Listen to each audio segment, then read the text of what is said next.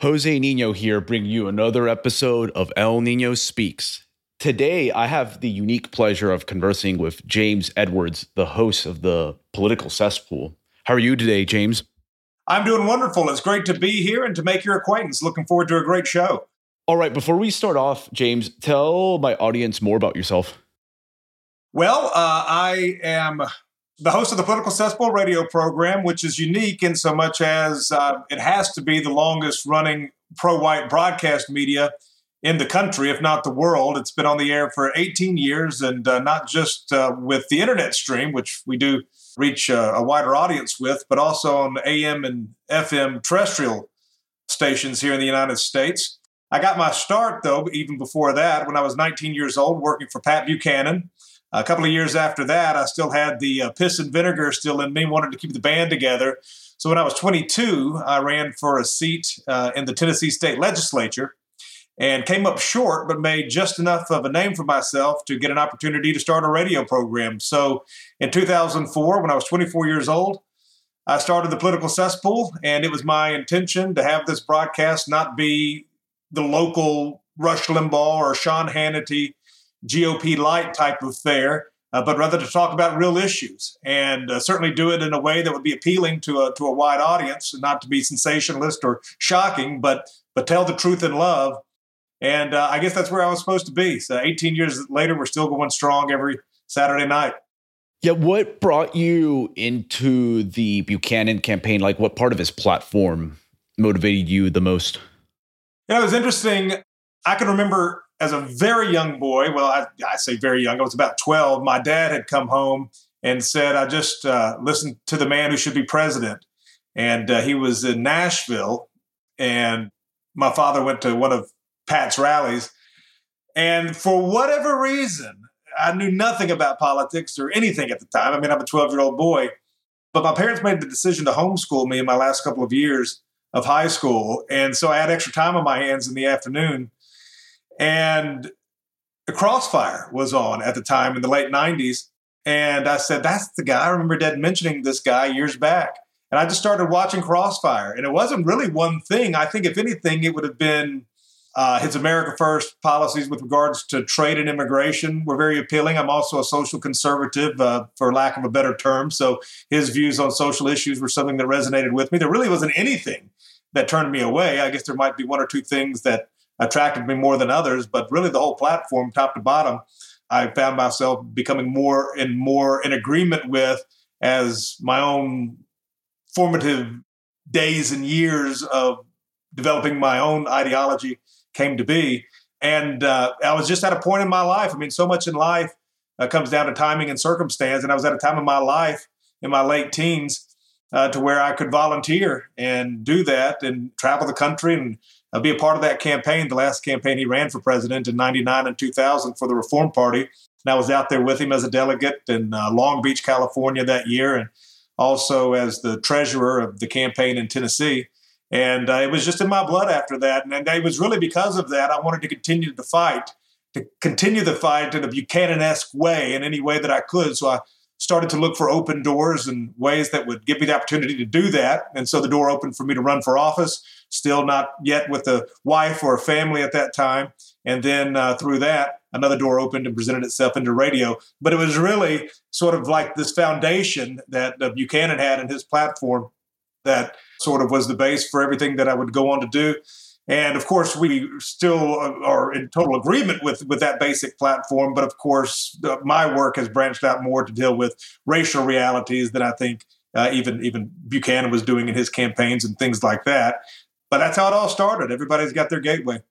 So you never really had like a kind of like conservatism Inc. phase or any type of like normie conservative phase. No, you know, I started at my earliest. Uh, I guess uh, you know, if you could start earlier than that age, more power to you. I just wouldn't have been able to drive myself to any of the meetings or any of the events.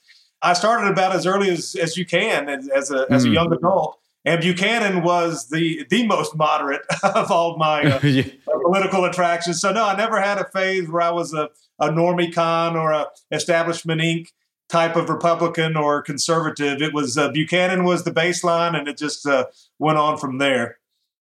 Yeah, I can definitely relate because I got into more or less these views towards the end of high school through Ron Paul, but simultaneously mm-hmm. I was reading Pat Buchanan. This was 07 ish, and especially on the foreign policy and the immigration, because that's one thing too, especially for those who have been in the libertarian space, is a large chunk of them are not really good on like immigration and identity issues. But for me, that kind of clicked from the jump. And now I've noticed that some of the people that I've first encountered in politics, they're kind of coming around to a lot of this stuff because of how radical the anti whites and other leftists are these days. Yeah, I, you know, of course, know a lot of people who have arrived at our final destination using the avenue of libertarianism.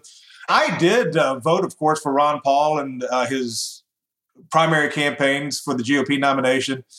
I believe it was 2008, 2012. So, of course, yep. you know, a lot of what he, he said resonated with me. By that point, I was already on the radio and, and things like that. But I guess you can't discount your childhood. And for me, and this is really the three pillars upon which my program stands. I was raised in a very, you know, traditionally conservative Southern home. So we were in church every Sunday. And then, of course, I was always taught to respect my ancestors. And that included, of course, and uh, perhaps especially my Confederate forebears. And that's really uh, the, the, the show. I mean, the show. It's uh, it, there is elements of faith that are uh, put forth. Obviously, uh, heavy doses of uh, pride in our ancestry, and you know, of course, that transcends just the, not just the South, but to our extended lines and to our kin and to our blood, and of course, uh, race realism. So those are the three things. And then from you know whatever's going on in the news, whatever current events, whatever headlines, it's always examined through the lens that tripod, I guess you could say. The point you raise about the South definitely resonates to me because I'm originally not even from this country. I was born in Venezuela, but my parents brought me here when I was pretty young. But I lived most of my life in Texas. And one thing that definitely contributed to my long term, quote unquote, red pilling was how all the you see like history books, TV, and even all these campaigns to burn the historic like Southern nation in effigy through monument removals, just this constant blood libel against like Southern traditions and the Confederacy that really contributed to like the hardening of my views. And in your time hosting your radio show, have you found people in your area to be receptive to your message? Uh, not just my area, but indeed the entire world. I, I we receive equal amounts of support uh, throughout the different regions of the United States, and uh, we obviously have a worldwide audience that that tunes in, and not just tunes in, but also contributes financially and and in other ways. But in fact, at this time, after all these years, even though we do have a month long series each April that's dedicated to Southern and Confederate history and we also have a, a, series we've done the last few years called our March Around the World. Throughout the month of March, we only interview uh, thought leaders and elected officials and things like that uh, from outside of the United States. All a, a month dedicated solely to international guests, and of course, throughout the year we intersperse out of country guests and, and, and southern issues uh, as as they come up. But uh, after all these years, though, it is equal parts, really, uh, in terms of where our audience lives and uh, from you know, we were reading correspondence from uh, Minnesota and South Dakota last week. It's uh, really widespread because even though that's something that uh, we we are always that's always going to be a part of our fabric, it's it's not a, a one trick type shop. But yes, you know, in fact, to answer your question uh, more to the point, obviously what people are able to do right now post Charlottesville has changed some things, and it was really a different world in the early 2000s when I first started the broadcast and it's a broadcast that's been covered literally by everything and everyone from the New York Times and the Washington Post. I mean, you name it, just about every newspaper and print publication, magazines, television. Uh, had some time that I spent uh, short, short-lived uh, run as a correspondent on CNN. Uh, they would bring me up to talk about these issues, and so we've done a lot of media. We've gotten a lot of media, and so that's grown the audience to be sure. But um, back in the early 2000s, mid 2000s one of the first things I did actually was to use the opportunity that radio gave me to reach people to stand up in defense of what were at the time three parks in the city of Memphis that uh, were named after the Confederacy. You had Nathan Bedford Forrest Park, uh, which was actually where General Forrest was buried. Uh, they reinterred him just last year unfortunately. And you had Jefferson Davis Park and Confederate Park. And Al Sharpton was coming to town to do a march to try to remove the names of the parks. And we took out a permit and uh, we were going to have a vigil that uh, coincided with his uh, planned route. And we outdrew Al Sharpton. And as a matter of fact, because of our presence, he canceled the march and did a standalone demonstration at a park rather than marching through the city. So, yes, I mean, and we had a couple of hundred people there. We did another event in 2015 in cooperation uh, with uh, another entity, but uh, together, uh, collectively, we, we drew 500 people and, and got a lot of press for that. So, yes, uh, people will come. I travel quite a bit, and there's uh, very wonderful things that you will see if people are given safe cover to be who they are. Uh, there's uh, an event that I go to, an annual event, and I'll actually be there next week on uh, July the 9th. It's I do a remote broadcast from South Carolina every year, and it's on uh, private property, and it's uh, something that's been going on a couple of years now. And the gentleman who hosts this event, it's a Dixie Fest. I mean, just and you you you have a thousand people uh, without any exaggeration. You will have uh, you know at least a thousand people that will turn up to this. Very fine looking uh, men, women, boys, and girls of all ages, families, and they come and they revel in the opportunity to be who they are. And a friend of mine who was there with me last year had an excellent uh, quote that I've stolen from him to describe it. He said, When the river is allowed to flow freely, our people come back to us and uh, come back to their traditions and to their foundings. And that that's the truth. So, of course, you know, we have this soft totalitarianism here in the United States where uh, you could very well lose your job or face uh, social condemnation for not going along with the prevailing narratives and trends. And so, because of that, people sort of self censor themselves. Uh, but when you give them an event to come to where they feel uh, relatively safe, uh, they do come back. And so, that's why I've always maintained that this force of oppression that lords over us right now uh, could very well be a mile wide and uh, an inch deep. I, I think that uh, it's very tenuous for the regime. And I always think, and without any naivete, with all the attacks and slings and arrows that I've suffered over my career, uh, I've been through a lot. So I'm not Baghdad Bob, you know, being a propagandist saying we're about to win as the American tank in my back shot. But I've always felt as though uh, we were right on the cusp of turning a corner. And uh, there are, in fact, a lot of trends and data that, that suggest that there may be an opportunity coming in the very near future for just such an occurrence. So I'm curious about your CNN appearances because I've noticed like in the 90s and even the early 2000s, you had figures like Peter Brimelow, even Jared Taylor make appearances on mainstream shows. How were you able to pull that off at that time? Well, you know, of course, uh, it was unsolicited. They invited me. They had identified me as someone who was willing to offer a different point of view on the issues and I guess do it in a way that would be compatible with, with TV. I guess I spoke well enough to warrant the invitation, even though, of course, I was being brought on to be the villain. But it was a different time back then. Certainly now, I mean, we still get covered by these entities, except we're just no longer invited to to be part of the discussion. They, yeah, they certainly love. Uh, they claim to love diversity, but there's no love of the diversity of opinion. Uh, but no, CNN would in fact send uh, send a car, fly me first class and uh, up to New York, and we did that. And um, sometimes you would do some some appearances from a, a local studio, but uh, you know it, it, was it was always well done, and uh, they would bring me on. I, one time I was on for a full hour to talk about self segregation. I was on actually with Jesse Lee Peterson. Uh, we're, we're on the uh, side of saying, of course, it's natural and healthy for people to self segregate. And we were being pitted against two other panelists who were, uh, of course, there to tell us how wrong we were. But that went for a full hour, and that was a pretty amazing thing, even after all these years and all the coverage we've gotten to have experienced that. And uh, I think another time I was brought on to talk about uh, why immigration is a bad thing. And of course, I always did it from a pro white perspective. I mean, I was brought on there for a reason, and I certainly gave them what they wanted. I, I talked explicitly about race. And uh, there was there were there of course others. Um, Oh, the uh, Knoxville, the murder in Knoxville. I was brought on to debate the NAACP chairman at the time about the Knoxville horror, where they uh, of course, brutally murdered that uh, white couple in Knoxville.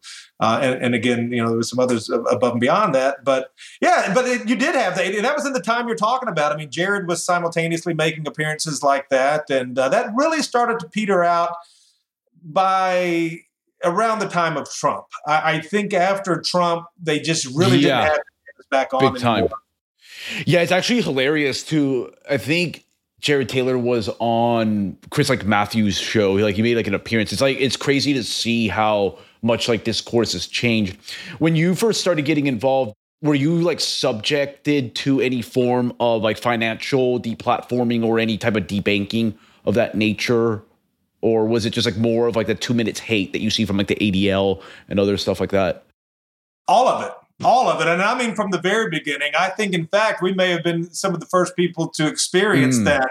Of course, within uh, the first few months I was on the air, I was officially designated an SPLC bona fide hate group, which I always thought, and, and we we get it, that list gets updated every year, and so thankfully we get uh, rechristened each and every year. And I can remember this was in the spring of 05, I believe. Uh, so I mean, literally just months, maybe of 06, just months after we went on the air, and uh, all of the local network affiliates wanting a comment about being, you know, designated a hate group, and of course, this is where nine times out of ten, and I'm being probably underestimating that. Nine times out of 10, this is where white men lose their spine and they do the white whip shuffle and they apologize and yeah, plead ignorance and you got me all wrong. I'm not a racist. And of course, you do that. That's just blood in the water. And uh, I wrote a book about how they use the R word, racism, to, to shut up uh, dissent. But uh, I faced the camera set on and I said, Yes, this is a wonderful day for me. I'm ecstatic to be named to that uh, hate list, and you really haven't arrived as a leader until uh, you get the ball rolling by being on there. So that's how I handled that. And I've always handled that. In fact, that's been the tagline of the program no retreat, no surrender, no apologies. But it was just shortly after that that we got the platform from PayPal. I can vividly remember that being in 2006. Now, wow. We're on uh, AM, FM radio. So obviously there's no swear words. We don't no advocacy of violence or anything like that. I mean, it is it is very much a well done and well presented and well reasoned program uh, that I would be very comfortable with my children listening to. Which you know, of course, they know who I am and what I do, and they do listen. They come to my conferences, and you know, it's made for it's made for you know PG discussion of, of the issues. It's uh, and, and that is actually something that I got from Buchanan. I didn't want to be. A Howard Stern for our cause. I wanted to present these issues with with dignity and, and with uh, some tact. But uh, it was in 2006 that we lost PayPal, and I don't know if anybody getting deplatformed before that in our ranks. And uh, also Facebook. By 2008, I had been deplatformed by Facebook, and then you know ever since then, for whatever reason, I, I have been able to stay on Twitter. I didn't even begin my Twitter account until 2016, which was well over a decade after we went on the air. But I'm still on Twitter, but everything else, YouTube, you name it, all gone. Uh, with the credit card processors for years and years and years, it was just like playing whack a mole. We'd get uh, we'd get one up, and after a certain amount of time, it would get taken down. Always for these nonsensical and incomprehensible terms of service violations, which of course they couldn't even explain because there were weren't any it was just censorship and uh, for the sake of censorship. Uh, but I, over the years, we've lost you know a dozen credit card processors, and now we're just uh, we're checking money order only. So people want to support us uh, as long as we can still have access to the United States Postal Service. Uh, we will get donations that way. But yeah, we've been deplatformed by everything and everybody, and it started very early, and it has never stopped. Along with the attacks from the media and yeah. the ADL and the SPLC. Now, interestingly, you know, we, we, we did get some interviews. Obviously, What we were talking about CNN before, and every time CNN would bring me on, they would bring me on as the uh, as a talk radio show host or a conservative talk radio show host. Uh, they they use that term, uh, the political cesspool. And it was interesting because every time CNN actually had me on, uh, I was always introduced that way. But come 2016, CNN was still covering me, although not having me on, and it was white supremacist James Edwards. So I was thinking, and I actually made mention of this at the time. When you brought me on to talk about these issues, I was a conservative talk radio host. Now, my position on the issues have never changed. I still talk about it in a way that was very similar to what I was doing back at the time. So how did I become a white supremacist in between uh, these two time periods? And that just goes to show again how much the media changed and how much their not just coverage of us changed, but uh, how they were going to present us and present our message to people who tune into their broadcast. One of the things I've noticed over the past decade or so has been like the normalization of political violence, like on the left, especially like almost like state sanctioned violence against like any right wing figure. Have you gotten in any physical confrontations from these like haters and other radical leftists? No, luckily uh, we've been able to skate that. It's just never come up. I mean, we try to use good sense and good judgment. Mm-hmm. I mean, we have been out in the streets before, and it was never an issue. We all of our people. It's the people I've met in doing this work have really been, by any standard of measurement, the very best people I've met in life. Uh, it's really the best people that America has to offer. You're talking about everybody from doctors and lawyers to working class, middle class people the entire strata of the economic ladder. Uh, but to a man and to a woman, the people that I've met as a result of my work uh, have have just been wonderful, family friendly, you know, uh, tax paying, hardworking. And uh, when we have these events, there's not a piece of trash left. It's just been a wonderful thing. So yes, unless it's uh, the left coming in and and starting the violence, there is no violence to be had. And of course, I've seen other people that I know and other groups that I've read about that have been subjected to that. But uh, for whatever reason, we uh, have been able to dodge it, thankfully. Have you ever experienced any type of like conservatives or whatever, or any just like normie conservative throw you under the bus or just pull like the the usual stunts that the that establishment Republicans do with regards to anybody that goes outside the box when you talk about like race or like immigration or like any politically incorrect issue. Have you experienced that from the right? You know, uh, this is something Jared Taylor and I were talking about this one time at an event, and uh, he and I can both say that I have never lost and this is rare, I think, because I know a lot of people who have, and it's not their fault, but I have never lost a friendship or an acquaintance as a result of my work. Uh, my entire family and extended family know exactly what I do. Obviously, I mean, we do this very publicly and with my given name and all of that. And it's what I've done for my entire adult life. So, all of my friends and acquaintances, I mean, they know that I'm, you know, a talk radio show host and they know the issues. And most of them are in agreement, but even in the ones that aren't, they're not going to let that affect uh, the relationship, and I'm not either. So uh, I have never had a problem with anybody in my personal life. Now, uh, with regards to politics, of course, I mean, where to begin? Uh, right before Rush Limbaugh died, he compared me to Bull Connor on the radio program. I mean, it, was, it had to be wow. a week or two before he died. I, I wasn't tuned in. I didn't ever listen to Rush hardly, but uh, somebody who was a listener of the show got it and captured the audio and sent it to me. And uh, just days before he passed away. And then, of course, I mean, yes, I mean, you, you probably remember the fact that we had interviewed Donald Trump Jr. Uh, Donald Trump, the, the Trump campaign had contacted me in the spring of 2016 it was in late February, the first week of March, right before Super Tuesday. And they had offered me press credentials uh, to cover a Trump rally. Now, if you get credentials to a rally like that, you're going to get vetted by the Secret Service, and you got to turn in all of your, you know, your name and ID and all that, and get checked out. And I was, and I was cleared, and we uh, did the event. It was a wonderful thing. It was really a lot of fun.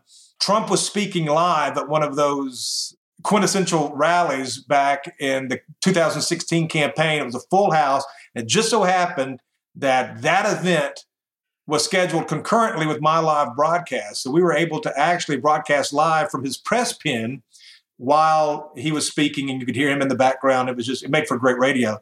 Well, the very next day, I got an email from one of their publicists saying, Would you have Donald Trump Jr. on the program? So this was completely unsolicited by me. In fact, they solicited the interview. And uh, I said, sure. And uh, we had a great interview with Donald Trump Jr. He agreed with everything we were saying and doubled down on it, in fact. And uh, then, of course, it hit the news and it hit the news and it stayed there from March of 16 through the end of the campaign. In fact, the week before the presidential election, Hillary Clinton put out a fundraiser on our website saying people like James Edwards will be steering the country if Trump is elected. Made a lot of news, but but yeah, I mean they all disavowed and, and did all of that, which I didn't care. I mean, my thing was if Trump was really going to build the wall, you can use me, abuse me, you can disavow me. It's a, you got to have a thick skin in this. But yeah, I mean, there's been all kinds of people like that that uh, the establishment conservatives type. In fact even members of the Sons of Confederate Veterans, we've had troubles with uh, leaders of the Sons of Confederate Veterans over the years. Oh, wow. And again, uh, we've always tried to do things the right way as gentlemen and as professionals. But I have probably had more trouble out of respectable conservatives, as Bob Whitaker used to call them, mm-hmm. than I have the left. I, I, think I could say that. I've had more trouble and, and more, I don't know, a media attack from the New York Times, Washington Post, whatever. But in terms of like personal dealings, yeah, probably had more trouble with with respectable conservatives than. Yeah, that makes sense because anytime like this the dissident right is able to get a foothold in those conservative structures or republican structures that whole structure just comes tumbling down because it's it's built on a house of cards because these guys are glorified controlled opposition at the end of the day and if any of our ideas start making an entrance there, it's game over for them. That's why they fight really hard to purge anybody to the right of them. But you know, I've got a theory on that that always gives me comfort and solace. And that is that everybody, including men, want to be led and they want to feel safe. And so when our ideas become trendy and fashionable and in vogue and the path to power once more, most people are just going to fall in line. They're going to take the path of least resistance, whatever is easiest for them. Most people just like look after number one. Most people don't eat, live, sleep, and breathe politics. They want to do what's easiest for them, what's going to get them paid, what's going to let them take care of a family. And when our ideas are predominant, once again, the people, it's just going to happen very gradually and then all at once, to borrow the cliche. And we're starting to see that we're starting to see that. So we've talked about this quite a bit since Biden has been the president. And that is all of these polls that suggest that the Republican base, which is radicalized in the very best sense of the word since Trump has been out of office, with regards to our issues, our issues of identity and our issues of the great replacement and things like that. So now the latest poll says that 73% of Trump voters think Democrats are trying to replace white people with immigrants and people of color who share their political views. 73% of 60 million voters, you know, uh, however many voted for Trump, 60 plus million, 73% of 60 million, you're talking about tens of millions of people now who share fundamentally our take on things. And so you you say to yourself, well, where are they? Again, that gets back to Right now, you still got the opportunity to snipe these people one by one if they get out of line on social media or at work or in university or wherever. But let those people get uncomfortable enough, and whether it's going to be an economic collapse or how much higher this inflation may go, or if it's going to be $200 to fill up a tank instead of $100 as it is now, I don't know what the catalyst is going to be. But one day, the opportunity will present itself and when it does, you have to be ready. And I think increasingly, our people are ready. I think our people have been radicalized because the left doesn't know how to pump the brakes, because the left is so intoxicated with their hatred of white people and uh, of our history. And if it's jealousy or envy or whatever it is that's driving that, I don't know. But they have no discernment. And white people saw the BLM riots. White people saw how those terrorists and anarchists were being uh, coddled, and they see that their history is being replaced. And for whatever reason, for years and years and years, even though all of this was true, it didn't become any more true in the last few years. But there has just been a cascade of events that have led people to this point. And so now I think we do have the numbers. It's just a matter of, of course, getting organized and getting activated. But I, I say again, to repeat myself, I don't think that the opportunity is a pipe dream. I think it will present itself and it'll be very interesting to see what happens when it does. But already, in, in addition to that anecdotal evidence, I mean, you're seeing things happen. For instance, here's uh, Blake Masters out of Arizona saying, You would have never oh, heard. Yes. I never heard uh, a politician for a seat like the United States Senate saying something like this, saying black people, frankly, quote unquote, are responsible for America's gun violence problem. You had Ron DeSantis, the governor of Florida, say uh, last Christmas that the attack uh, that the murderous uh, black uh, at the Christmas parade in Wisconsin that was an anti-white attack. Again, that doesn't happen five years ago. And now, at the Republican Party of Texas, we were talking about this on the last program. This isn't the Republican Party of Rhode Island. This is the Republican Party of the biggest Republican state in the union. They are trying to put the Republican Party, the GOP of Texas, has voted to put secession on the referendum mm-hmm. in 2023. That's next year. And in addition to that, the delegates officially declared at their state GOP convention earlier this month that they want to repeal the 1965 Voting Rights Act. So I'm telling you, something is changing. And it might not have manifested itself in a very tangible way right now, but even what we're seeing with the Supreme Court, even though that's dealing more with social issues and not racial issues, technically, you tell me two years ago Roe versus Wade's going to be gone uh, in June of 2022. I say 0% chance of that. And I'm an optimist. Uh, so things are happening and things will continue to happen. History will not follow this course indefinitely. History uh, swings on a pendulum. And I think that all of the wokeness, the transgender nonsense, they have just gone so far and they've become violent and you see the double standards at every turn. I think that uh, it's really about to swing back our way. I'm definitely optimistic as well because there's a lot of rumors that the court might take on some affirmative action cases as well. And I wanted to see a rollback of the civil rights revolution, which has been uniquely damaging to the historic American nation on all objective fronts, from the anti discrimination laws to even like the Hart Celler Act, which was passed in that same period under the same ethos of radical egalitarianism. And we're due for a correction for sure. Do you foresee balkanization as a potential outcome in the near future for the US? I think that's inevitable, and that's a great question. I think history has, has told us if you look at the history of civilizations and you look at the history of nations, this is, I, I read a study in, in where we're at now 300 years as a nation, 400 years as a, a people on this continent. It's about time for a breakup. Uh, and, and of course, throughout the history of Europe, that was just very commonplace. And there's mm-hmm. nothing mm-hmm. here that protects America from such a fate. I, I do believe that as a result of the long march through the institutions, and you have just such corrupt uh, ideology permeating out of everything now the media, academia, the government, the military, the churches that there's no going back. I don't think there's going to be, I think some people are too far gone.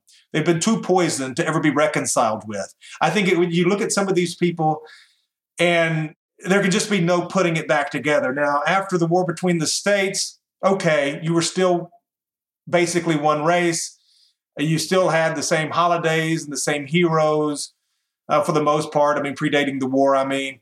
And you had enough commonality that you could put North and South back together to an extent. But the, the, the issues that divide Americans now are everything. We don't agree on the same, we don't have the same language. We're just a polyglot mass of multicultural. Yeah, identity. Yeah. Yeah, I mean, it just doesn't work. Uh, the history of race relations can be summed up in one word, and that's conflict. And of course, you have a lot of white collaborators that have gone along with this and are, and are working for the other and, instead of taking their own side. And I think, yes, I think that the divide is far, far, far too wide to ever be bridged again. I mean, we may chug along for a little while longer with this uneasy impasse where we all share the same geographical living space. Uh, but we are already two separate nations. You see that. Uh, the South and the Mountain West and some of the other Western states are a totally different nation in ideology and, and in any way you could be different than the Acela corridor on the east and the and, and the left coast on the west. You're already two separate nations, so it's just really going to come down to making it official. Yes, I do think not only uh, that America will be balkanized, uh, but that we will live to see it. Yeah, I look forward to that. I don't know about everybody yeah. out there. you know, some people yeah. maybe like Moses, they'll see the, the the promised land, but they might not quite get there. But yes, I do think America will uh, inevitably split apart. I mean, again, for God's sake, you've got the Republican Party of Texas hastening the day and trying to get it on the ballot now. I don't know if that's going to fly, but they are the ruling party down there. Again, it'd be different if it was the Republican Party of Massachusetts, which doesn't have any control of what's going on in the state. But yeah, Republican Party of Texas does. Yeah, I've been involved with Texas GOP politics for a while, and that was a very welcome change because a lot of activists there for the past decade or so have generally been pretty disappointed with the Texas GOP. So they've taken it upon themselves to use like grassroots issues, ranging from like constitutional carry to so abortion to like take back control of the party. And it's now clear that their delegates are very much of like the more hard right variety and pro identity, like Texas identity and all that. That's an excellent point, and you're spot on. And that's another thing that, uh, look, we could sit here and say this is what we do and do not like about Trump and his legacy. But there's no doubt about it. He brought in people back into the grassroots of the Republican Party that were either not involved or had not yet been radicalized to the, and I use that as a in the best sense possible, had not been radicalized to the extent that they needed to be and to the extent that they are now. Yes, you go back to the Republican Party pre-Trump, you're looking at the coronation of Jeb Bush. You're looking at, at Marco Rubio, Cheney's, and, and and look at look at Liz Cheney now. Last uh, poll I heard, she's 30 points down. That's the end of a, of a dynasty. All right, so that whole GOP, yes, I mean there are still, and this is something that uh, was said by a guest on a recent broadcast of mine. Anytime you see a, a a Republican leader or a Republican elected official, whether it be DeSantis or whomever, saying things we like, pat yourself on the back because we're the ones who did that. People who think like us that are pushing them there because if they don't go there, they're not going to stay in power. That's what I'm talking about. When our side are the power brokers, when our side and our issues are the ones that people need to say they adhere to, I'd rather you be a true believer, of course. But um, look, vote my way and say what I want you to say and do what I want you to do. And I don't care what your true beliefs are, if you're a sociopath or whatever, just get in there and do it. And that's, of course, look, not all of these people are true believers and whatever the latest narrative of the left is. They just know that that's the easiest way for them to, to be in that position. Uh, so pat yourself on the back when you see the GOP moving in this direction because it's people like us who had a hand in that and people like us that's going to keep them there and keep moving the party in that direction and you're seeing an end of, of an era uh, of the Bush dynasty, the Cheney dynasty, people like that. But they would revert back to that, uh, to the where their biggest concerns are tax cuts or regu- deregulate, whatever you know Republicans were up to before identity and immigration and some of these other things became uh, much more prevalent, they would love to have atrophy and just be lazy and go back to that style of republicanism. But uh, our people can have a hand in whether or not that is allowed. And you're seeing that. That's an excellent point you made. You're seeing that in Texas. That, that even the Texas Republican Party, which is a southern state, which is probably more conservative than some of the other state Republican parties, uh, even they left a lot to be desired less than a decade ago. And now uh, they're they're saying we want to secede. So that's a radical change in a very short time. And it'll be very interesting to see if we can keep this trajectory up two years, five years into the future where we are. That is really something to behold because the Supreme Court is just giving the progressives loss after loss after loss this week. If they keep it up and we keep up uh, the, the drumbeat on our platforms like this program and others, and, and our people or people who think like us that perhaps have never heard of us or who we've never met, keep the pressure on the state GOPs, you can have a synthesis there that uh, really shakes things up uh, and gives us a lot more to be excited about than hope and potential. I definitely look forward to this right wing populist future because it has a lot of potential to do great things. Now, I think that'll do it for today, James. So before we leave, could you tell my audience where they can follow your work? By all means, and I appreciate you asking and giving me the opportunity to be with you and speak with the audience today. I hope it wasn't too long winded and that we could cover most of the things you wanted to talk about. But thepoliticalcesspool.org is the website, thepoliticalcesspool.org org, and we broadcast live every Saturday night. But if you miss it, uh, the broadcast archives are evergreen. All right. Thank you all for listening in. And with that, El Nino has spoken.